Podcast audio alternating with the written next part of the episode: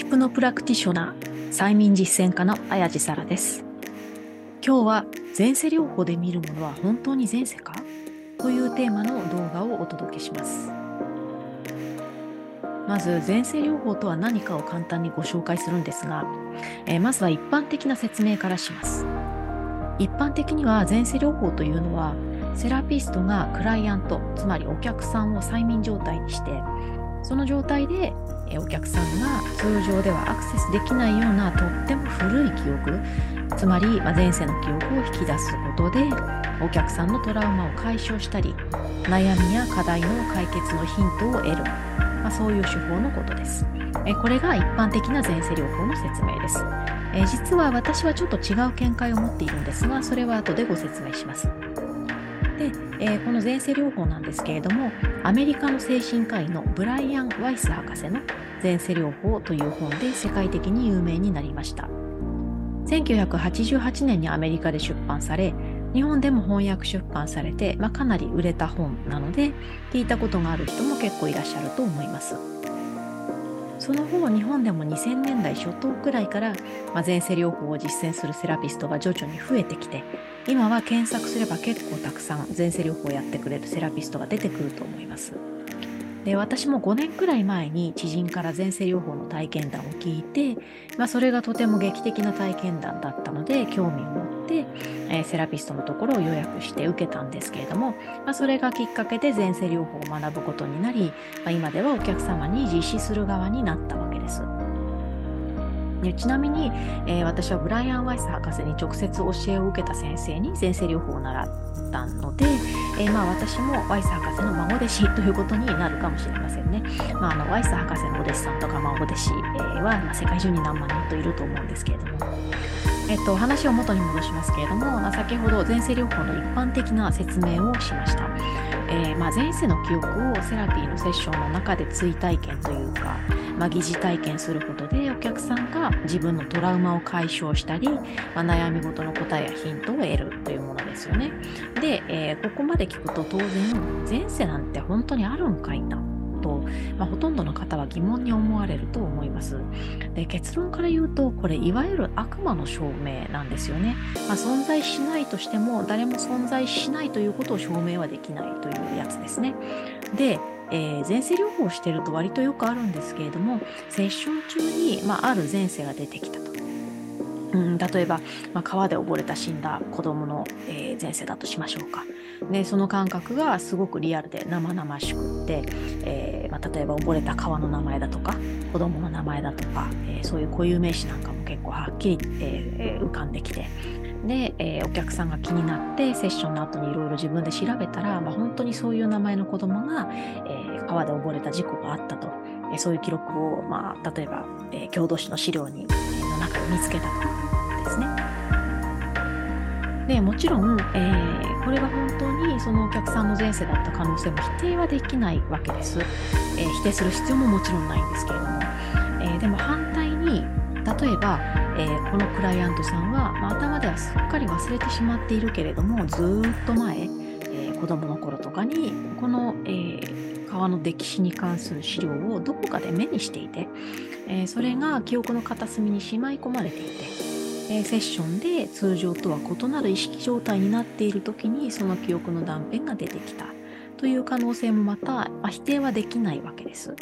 うん。これだけ情報があふれる社会で私たち暮らしているので、まあ、それと気づかずにどんな情報に触れているかわからないわけなんですよね。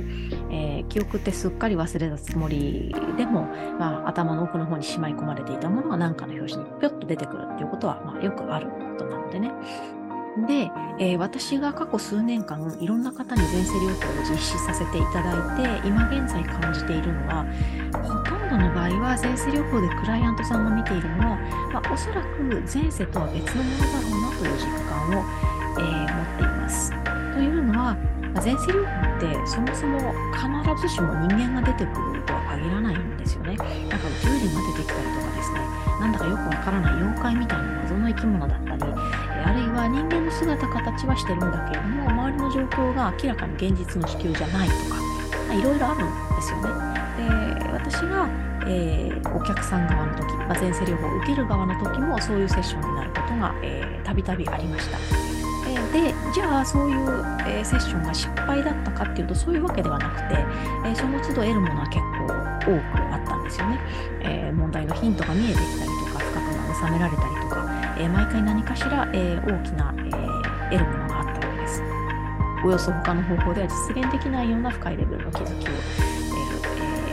えまあ、クライアントを変容させる力が前世療法にはあるんですよね。で、えー、じゃあここからは前世療法でクライアントさんは本当は何を見てるのか何を体験しているのかについて、えー、現時点での私なりの見解をお伝えしたいと思います。結論から言うと前世療法で人が見ているのは私は、えー、脳がその持ち主のために作ったオーダーメイドの処方箋物語だと思っています。あの脳の持ち主が、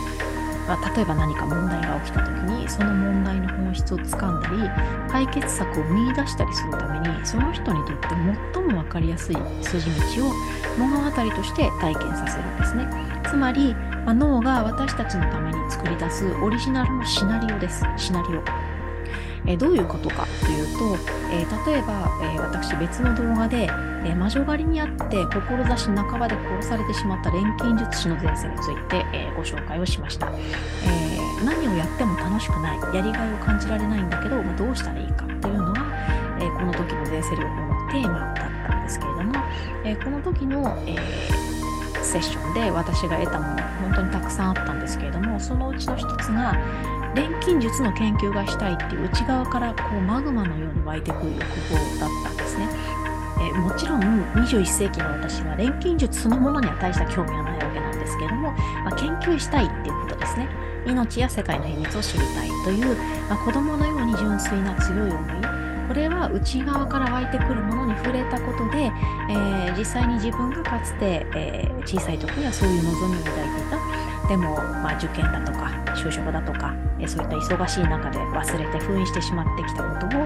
ー、物語として疑似体験することで改めて突きつけられて自分の感覚として実感したわけです、まあ、それでもう観念してその後慌てて社会人大学に入り直して、まあ、別のキャリアを歩むことになったわけですでこれが、ま、前世療法ならではの大きな、えー、効果効能なんだなと思っています。え、これが例えば前世療法以外の方法、